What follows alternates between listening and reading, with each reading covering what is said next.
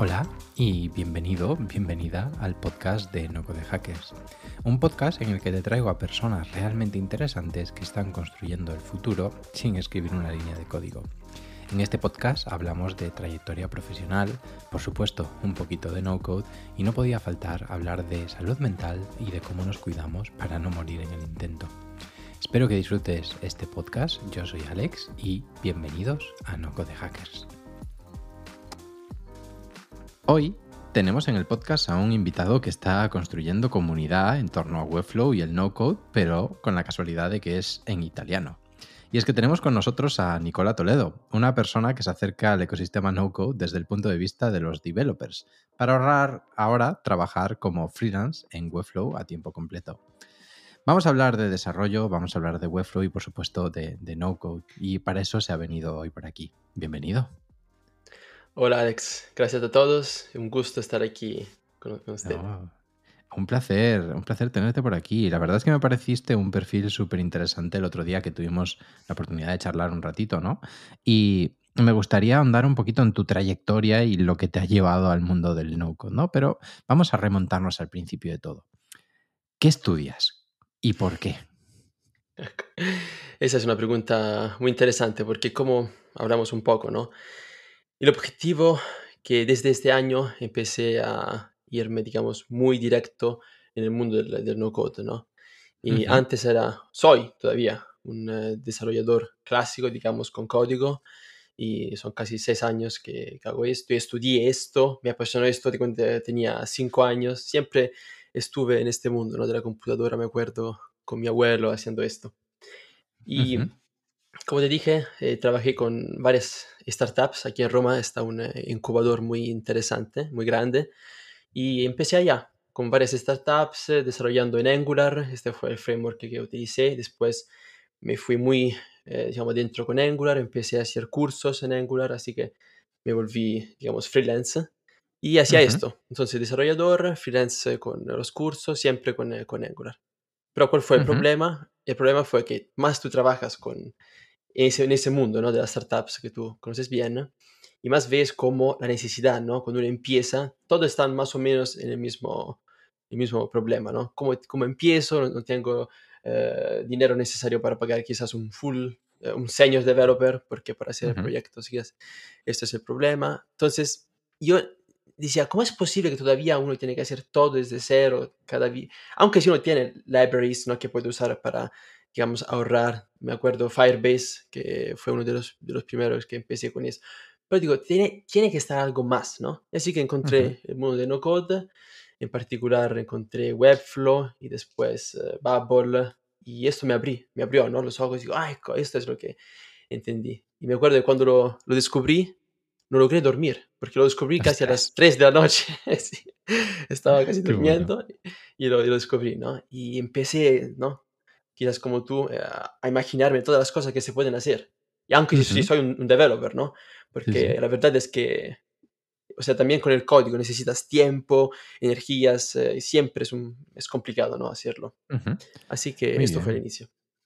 Pues vamos a, vamos a digerir por partes, porque has tocado un poquito ya en esta primera respuesta todo lo que, lo que quería ir sacando poquito a poco. Eh, Hablaste de que lo descubriste el mundo de la informática con cinco años, ¿no? Eh, ¿Cómo fue ese primer acercamiento a la informática? ¿Quién te lo transmitió? ¿Cómo lo descubriste? ¿Y por qué creías que te gustaba? Es muy interesante. Fue con, mi abuelo. Él no era un desarrollador, ¿no? Pero él tenía este, esta computadora ahí en su casa. Yo estaba con él y la primera cosa que me, me acuerdo fue descargar film. ¿no? Descargar películas con él. Y esto no sé, me encantaba el hecho de estar sentado y con internet, no hacer todas estas cosas. O sea, no, sé, no, sé, no sé por qué. Yo, yo te digo que quien hace este trabajo ¿no? de desarrollador eh, no es una persona normal. Está, tiene, tiene un problema, ¿no? Así que no sé, me, me, gustaba. Y siempre tenía esta idea en mente de poder trabajar con mi computadora. O sea, ya solo con, con, internet. Este era mi, mi sueño. Así que poco a poco descubrí este mundo ¿no? Qué bueno. Y, y, una vez que terminas de, de, estudiar, ¿cómo fue tu llegada al mundo laboral? Porque sé que luego llegaste hasta el mundo startup, pero ¿cuál fue tu primer trabajo? Exacto. Aunque sí, no lo pensaba, porque quizás, no sé, uno tiene- si- en Italia a veces uno piensa, "Ah, la escuela no es tan buena, pero después que terminé la escuela me contactó una, una agencia aquí en Roma, así que después de un mes empecé a trabajar con esa agencia, hice un Ujú. curso, éramos como casi cinco, después escogió a mí y a otra persona, después de allá trabajé por dos años más o menos con ellos, como desarrollador con Joomla, fue el, el Ujú. framework. Y después de bueno. allá, no sé si quieres... Sí, eh, sí. Te metiste en el después, mundo de- del emprendimiento ya, ¿no? ya, ya, sí, este fue... Allá eh, eh, entendí, ¿no? ¿Qué, qué quiere decir trabajar? Todo esto, sí. Y ese, ese mundo del emprendimiento, ¿no? Yo, yo creo que siempre hay como al- alguna persona que nos lo descubre. En tu caso hablabas de una aceleradora que había por ahí por Roma, pero ¿cuál es tu primer contacto con el mundo del emprendimiento? Em- ¿Tú entiendes emprendimiento por mí mismo? O sea, cuando yo me, me hice... Cuando empezaste a trabajar en el mundo de las startups y, de- y Sí, demás. porque después de este, digamos, tra- primer trabajo, yo decidí, no, no quiero hacer ya esto porque fue el, cl- el clásico, ¿no? Ni- 9 hasta las 5. Ujú, Y con el carro, ir a mañana, o sea, fue demasiado para mí, ¿no? No, no quería esto. Así que decidí dejar el trabajo y quería hacer un curso. Así hice, hice un bootcamp de tres meses, allí todo el desarrollo, ¿no? Y después de allá, ellos me contactaron con eh, la primera startup con la cual trabajé. Entonces fueron ellos, digamos, a mandarme esa startup. Y de allí, sabes, ¿no? Tú conoces a uno, conoces al otro, después te haces este network, ¿no? Y empieza poco a poco. ¿Y qué te llamó la atención de ese mundo startup en el que de repente te veías eh, sumergido en comparación a ese anterior trabajo en el que tenías, ¿no? Eh, ¿Cómo fue Sí. ese contraste? Esta es muy buena pregunta porque es, creo, proprio lo, lo, lo que diferencia, ¿no? Un emprendedor después o quien trabaja, digamos, como empleado. O sea, yo cuando estaba en la, en la agencia eh, quería hacer más cosas de las que hacía, ¿no? Veía, veía otras que hacían, no sé, eh, desarrollo de mobile apps, eh, otras cositas, ¿no? Yo quería hacerlas, pero no podía porque era la agencia, ¿no? Tú tienes que hacer lo que te dice. Así que esto fue, en el mundo de sta- startups, lo que tú haces es esto, ¿no? Cuando es pequeña la startup, tienes, digamos, el poder, ¿no? Eh, de hacer muchas cosas, experimentar mucho. Esto me encantaba, ¿no? O sea, tener el, el control, poder desarrollar, que otras personas lo usen. Esto me, me encantaba, o sea, crear y la gente lo usara, ¿no? Que lo que tú creaste. Este fue. ujú. Qué guay, qué guay. ¿Y qué aprendizajes te llevas de esa etapa en el mundo startup? Tantos, de verdad. Porque también en estas, digamos, el, el incubador, ¿no? Donde fuimos, ellos te enseñan, ¿no? Digamos, cómo eh, desarrollar, crear MVP, todas estas cositas, ¿no? Así que, y después hacerlo en práctica, eh, aprendes mucho. Y Ujú, también aprendes de los errores. O sea, yo vi lo que quizás hemos hecho de manera no justa, después uno aprende y cada vez eh, sabe hacerlo mejor, ¿no? Esto fue. ujú. Porque como tú sabes, en el mundo startups esto se hace un montón de veces. ¿Y, y cuál dirías que fue el mayor error que, que cometiste en particular?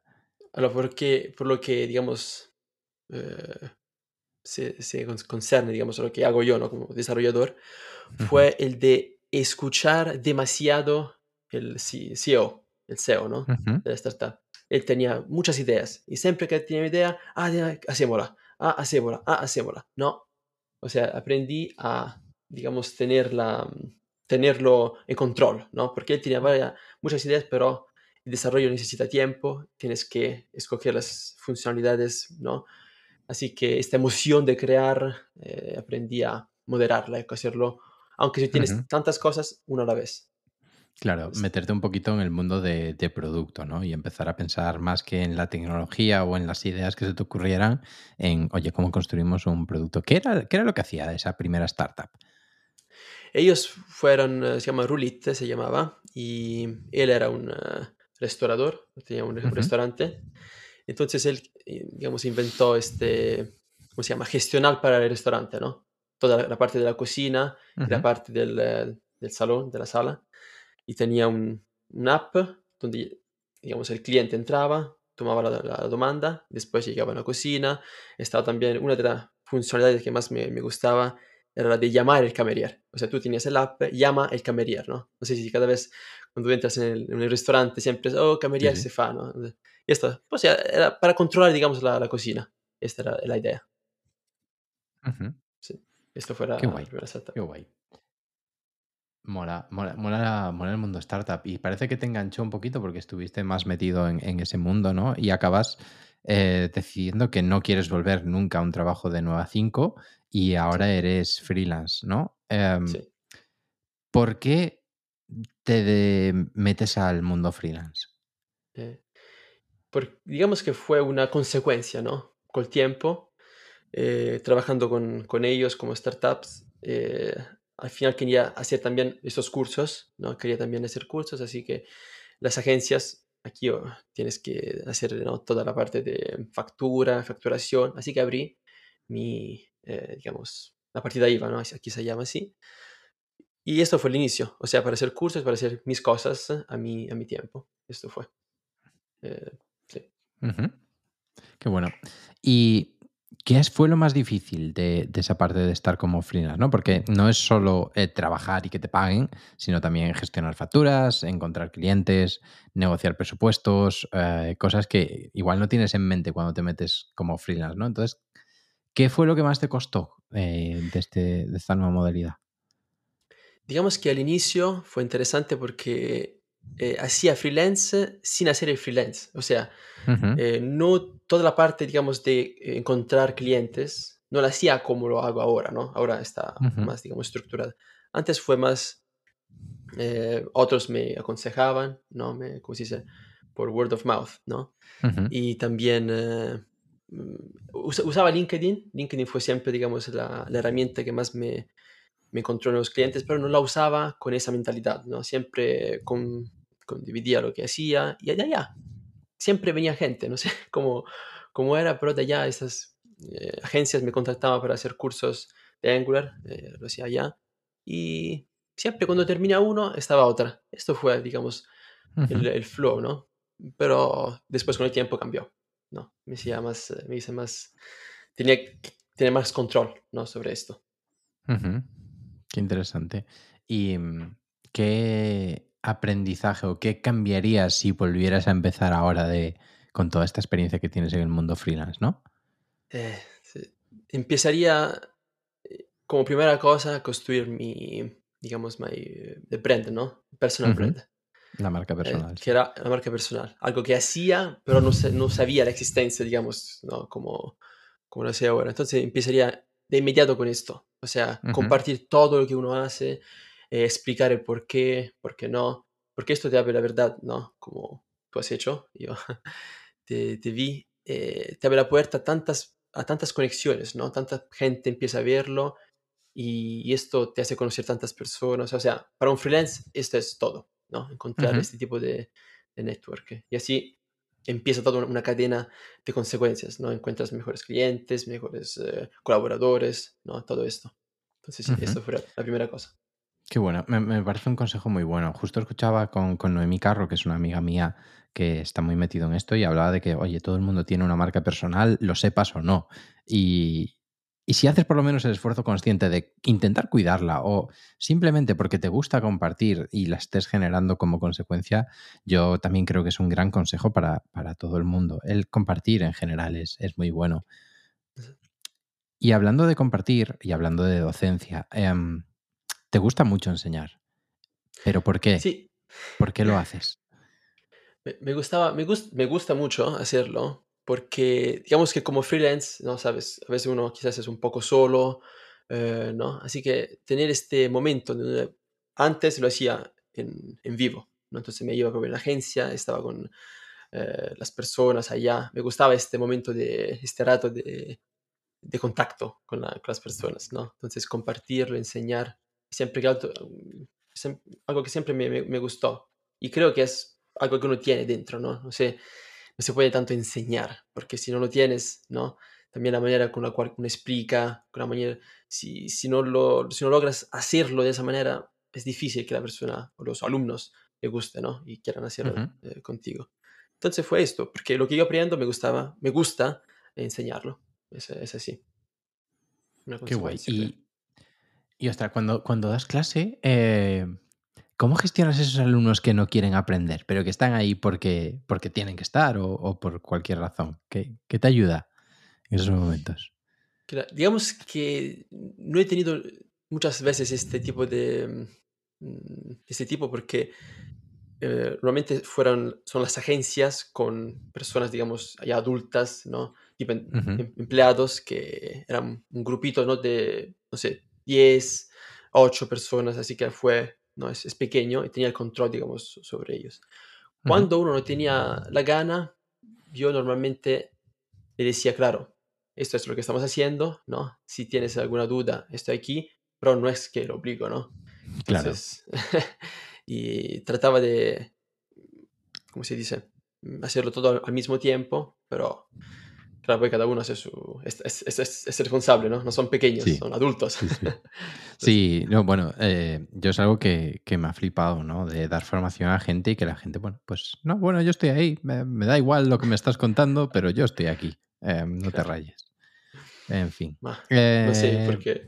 No, es muchos la... lo hacen, ¿eh? No sé por qué. Sí, mucha gente, mucha Sí, gente. sí. En fin, em, vamos a centrarnos en Webflow y en no-code. Eh, me has dicho que descubriste el mundo del no-code eh, a las 3 de la mañana. Cuéntame esa historia, por favor. Sí. Sí, no, es el momento donde, no sé, cada uno tiene su momento de estudiar o leer cosas nuevas, ¿no? A mí me gusta la noche, y es una cosa que, que no me gusta porque la noche uno tiene que dormir, pero, no sé, la noche me, me gusta a veces estar allá leyendo podcast, eh, cositas, y descubrí este artículo sobre el no-code, y lo encontré en el, eh, no sé si lo conoces, se llama eh, Free Code Camp, que es... Sí, eh, sí, sí. una, digamos, eh, una plataforma para aprender, ¿no? Toda gratis, eh, de código. Y ahí se Ujú, hablaba de este no code, como, digamos, carreras alternativas al desarrollo, ¿no? Y ujú, después de allí, allí fue proprio el primer, el primer input que recibí sobre esto. ujú. ¿Y, y qué te llamó la atención de ese, de ese primer input que te dijo, hostia, esto me parece interesante, voy a no dormir hoy?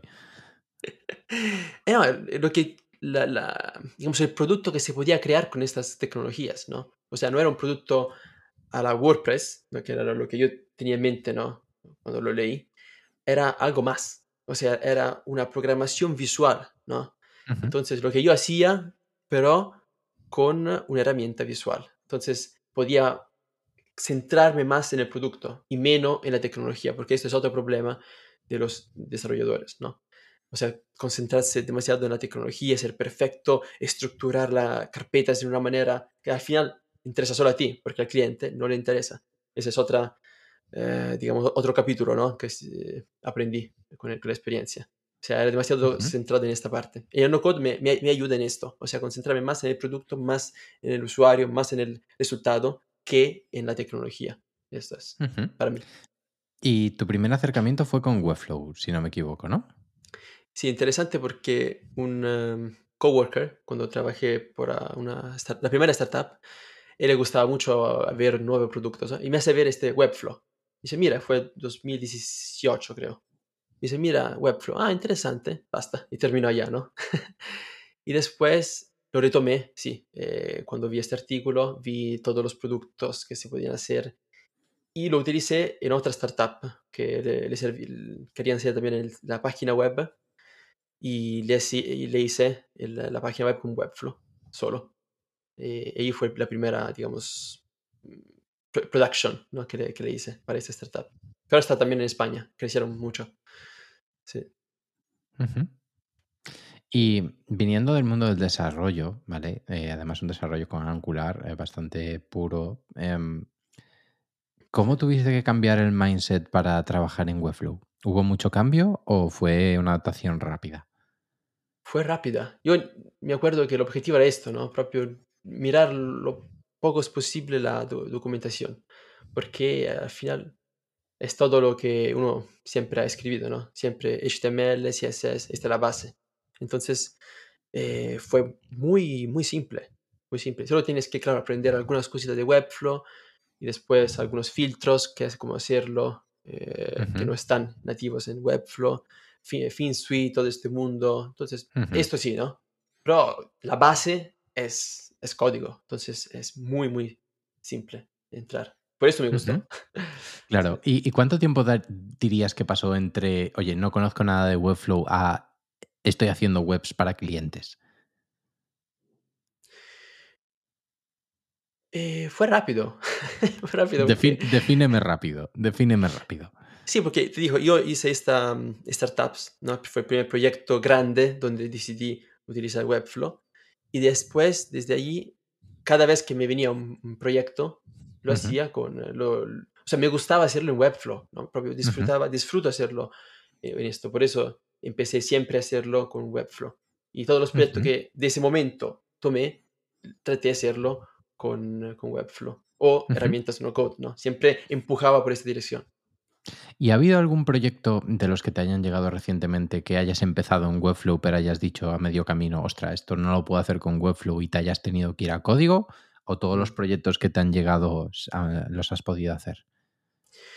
Eh, digamos que hasta ahora no, no he tenido esta, esa experiencia porque siempre yo pregunto, ¿no?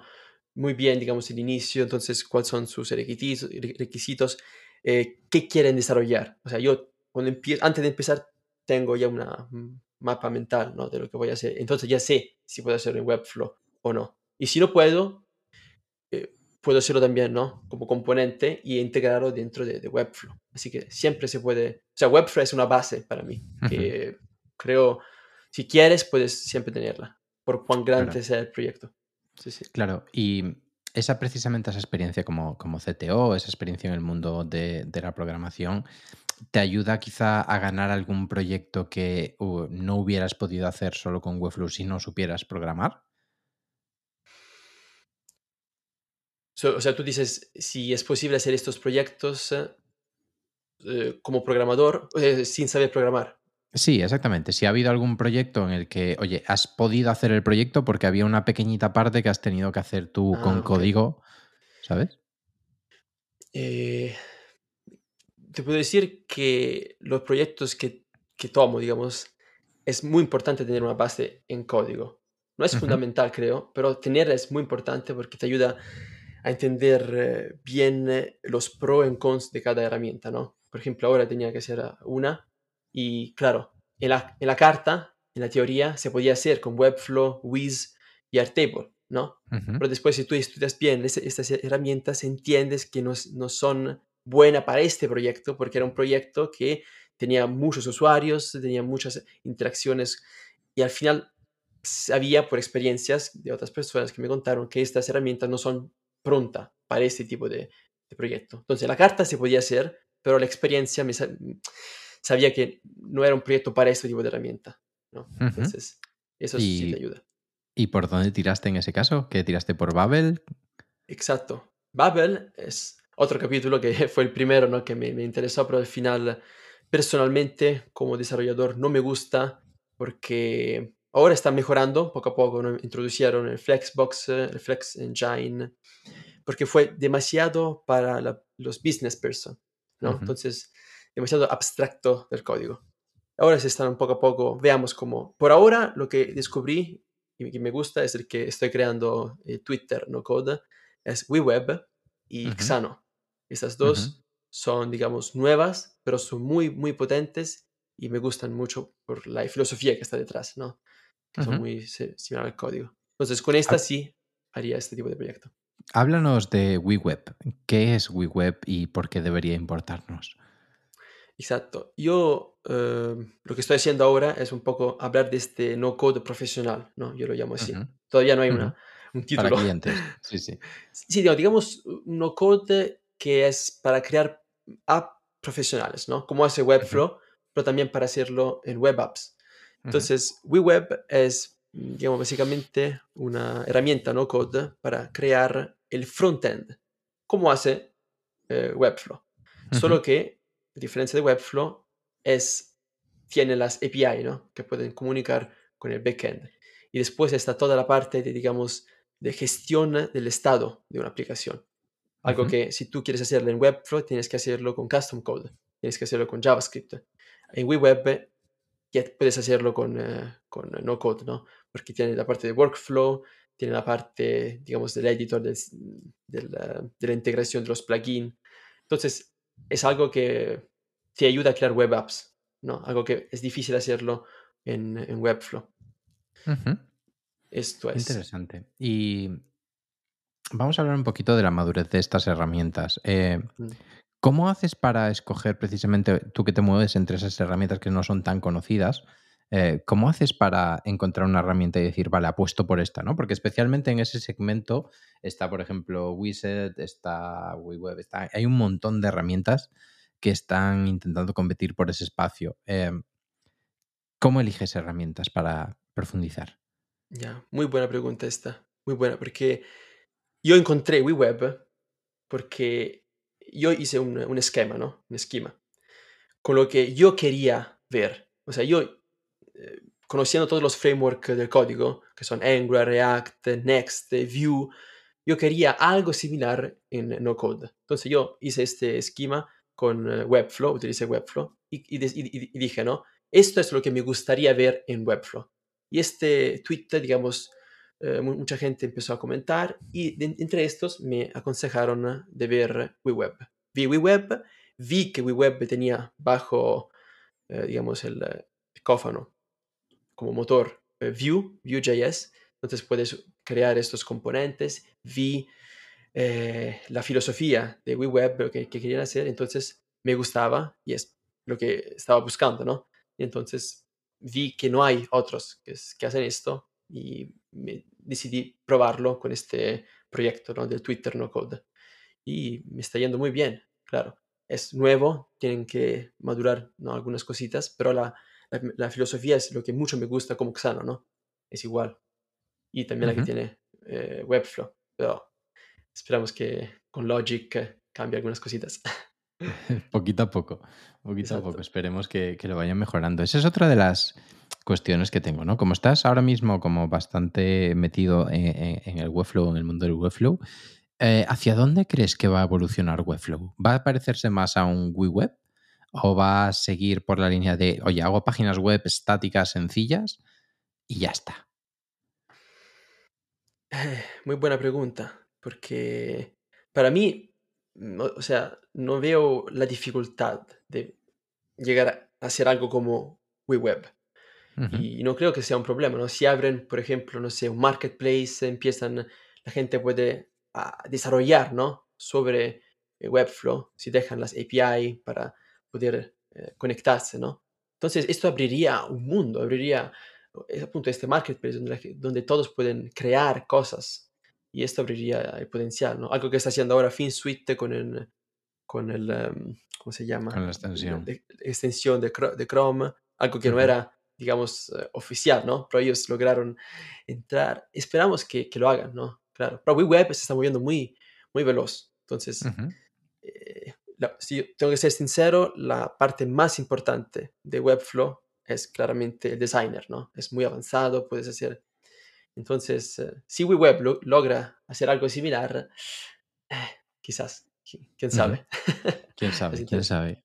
Y mm, vamos a hablar un poquito de... Alex, disculpa. Digamos que por ahora, también ayer eh, WeWeb hizo este tweet que fue muy interesante. Ellos mismos te aconsejan de utilizar Webflow si quieres hacer un website.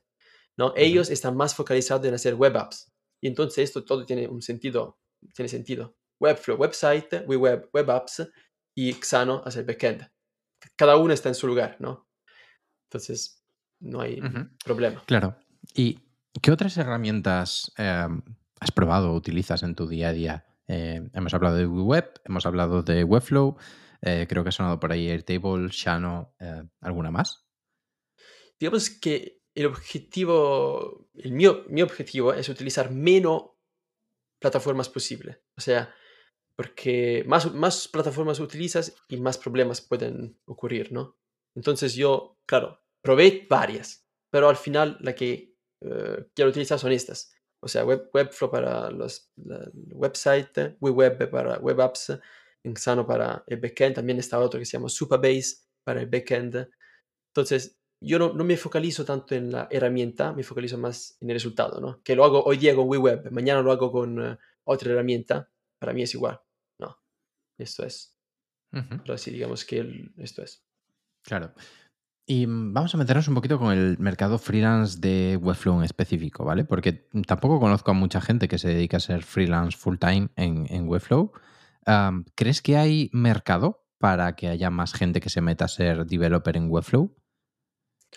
Sí, sí, creo que hay un gran mercado para esto. No solo internacional, claro, aquí también en Italia es muy nuevo, eh, pero dentro de Webflow eh, está el designer, está el Webflow Developer, está el Webflow Developer que te hace, no sé, el custom code de una manera que te puede gustar, está el Webflow Developer que te hace las animaciones.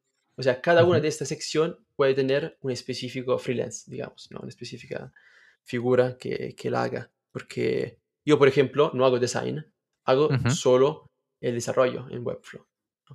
Entonces, eh, si hay mercado para esto, estoy seguro que está también para, para el otro. Seguro. ¿Y por qué no diseñas? Esta otra buena pregunta que para mí es, eh, es otro error que hacía antes, es decir, muchas cosas, pero gracias a otra, digamos, otros freelance que lo hacen esto ya tanto tiempo, entendí que es mejor focalizarse en lo que uno sabe hacer, porque el diseño, intenté, ¿eh? tomé también cursos, pero al final digo, no, yo no puedo, o sea, para ofrecerlo, eh, sé que tengo que, estudiar, no sé, algunos años, ¿no? O algunos meses. Y después tengo también que hacer el desarrollo, así que prefiero, hacer, el, hacer el desarrollo, hacerlo bien y colaborar con otros designers que hacen el design, ¿no? Y así que esto me ayuda. Qué bueno. A optimizar el tiempo. Y para ir terminando, el no-code en España está, bueno, naciendo, pero empieza a coger un poquito de tracción. En Estados Unidos ya está bastante más maduro. Eh, ¿Cómo está la comunidad no-code por Italia? En Italia está empezando. Está empezando. Eh, el objetivo que tenía, digamos, cuando empecé en, 2020 era propio esto, ¿no? De, de abrir esta comunidad aquí en Italia y hacer entender la, potencialidad del, no-code, no solo para hacer MVP, para hacer pequeños proyectos, sino para hacer proyectos grandes, escalables con el no-code. Estaba buscando las herramientas justas para hacerlo y ahora creo que se puede, digamos, ir ¿no? fuerte con, esto. Es, es, muy nueva, ¿no? Si en España es nueva, aquí todavía más. es propio un campo totalmente nuevo, porque la gente tiene muchos preconceptos ¿no? sobre esto. Piensan, todo piensa que es web, WordPress, así que hay que explicarle todo este mundo que está creciendo ¿no? en todo el mundo. Qué bueno. Bueno, pues eh, esperemos que vaya creciendo poquito a poco y que tú seas la persona que vaya liderando esos esfuerzos.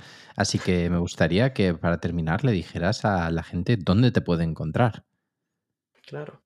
Yo tengo mi, página, que es mi nombre y apellido nicolatoledo.dev. Eh, y también en Twitter y en LinkedIn. Esas son las plataformas más eh, que utilizo más. LinkedIn para en, italiano y Twitter en inglés y español. Qué bueno. Pues oye, eh, muchísimas gracias por venir a charlar aquí a este podcast. La verdad que me ha hecho mucha ilusión y sobre todo el, conocer gente que se dedica solo a desarrollar en Webflow, que hace un par de años me parecería una auténtica locura. Eh, y estoy seguro de que poquito a poco continuará creciendo y habrá más gente que se dedica a esto. Así que gracias por, por servirnos de inspiración, por dedicarnos este ratito y ha sido un auténtico placer charlar. Gracias a ti, de verdad.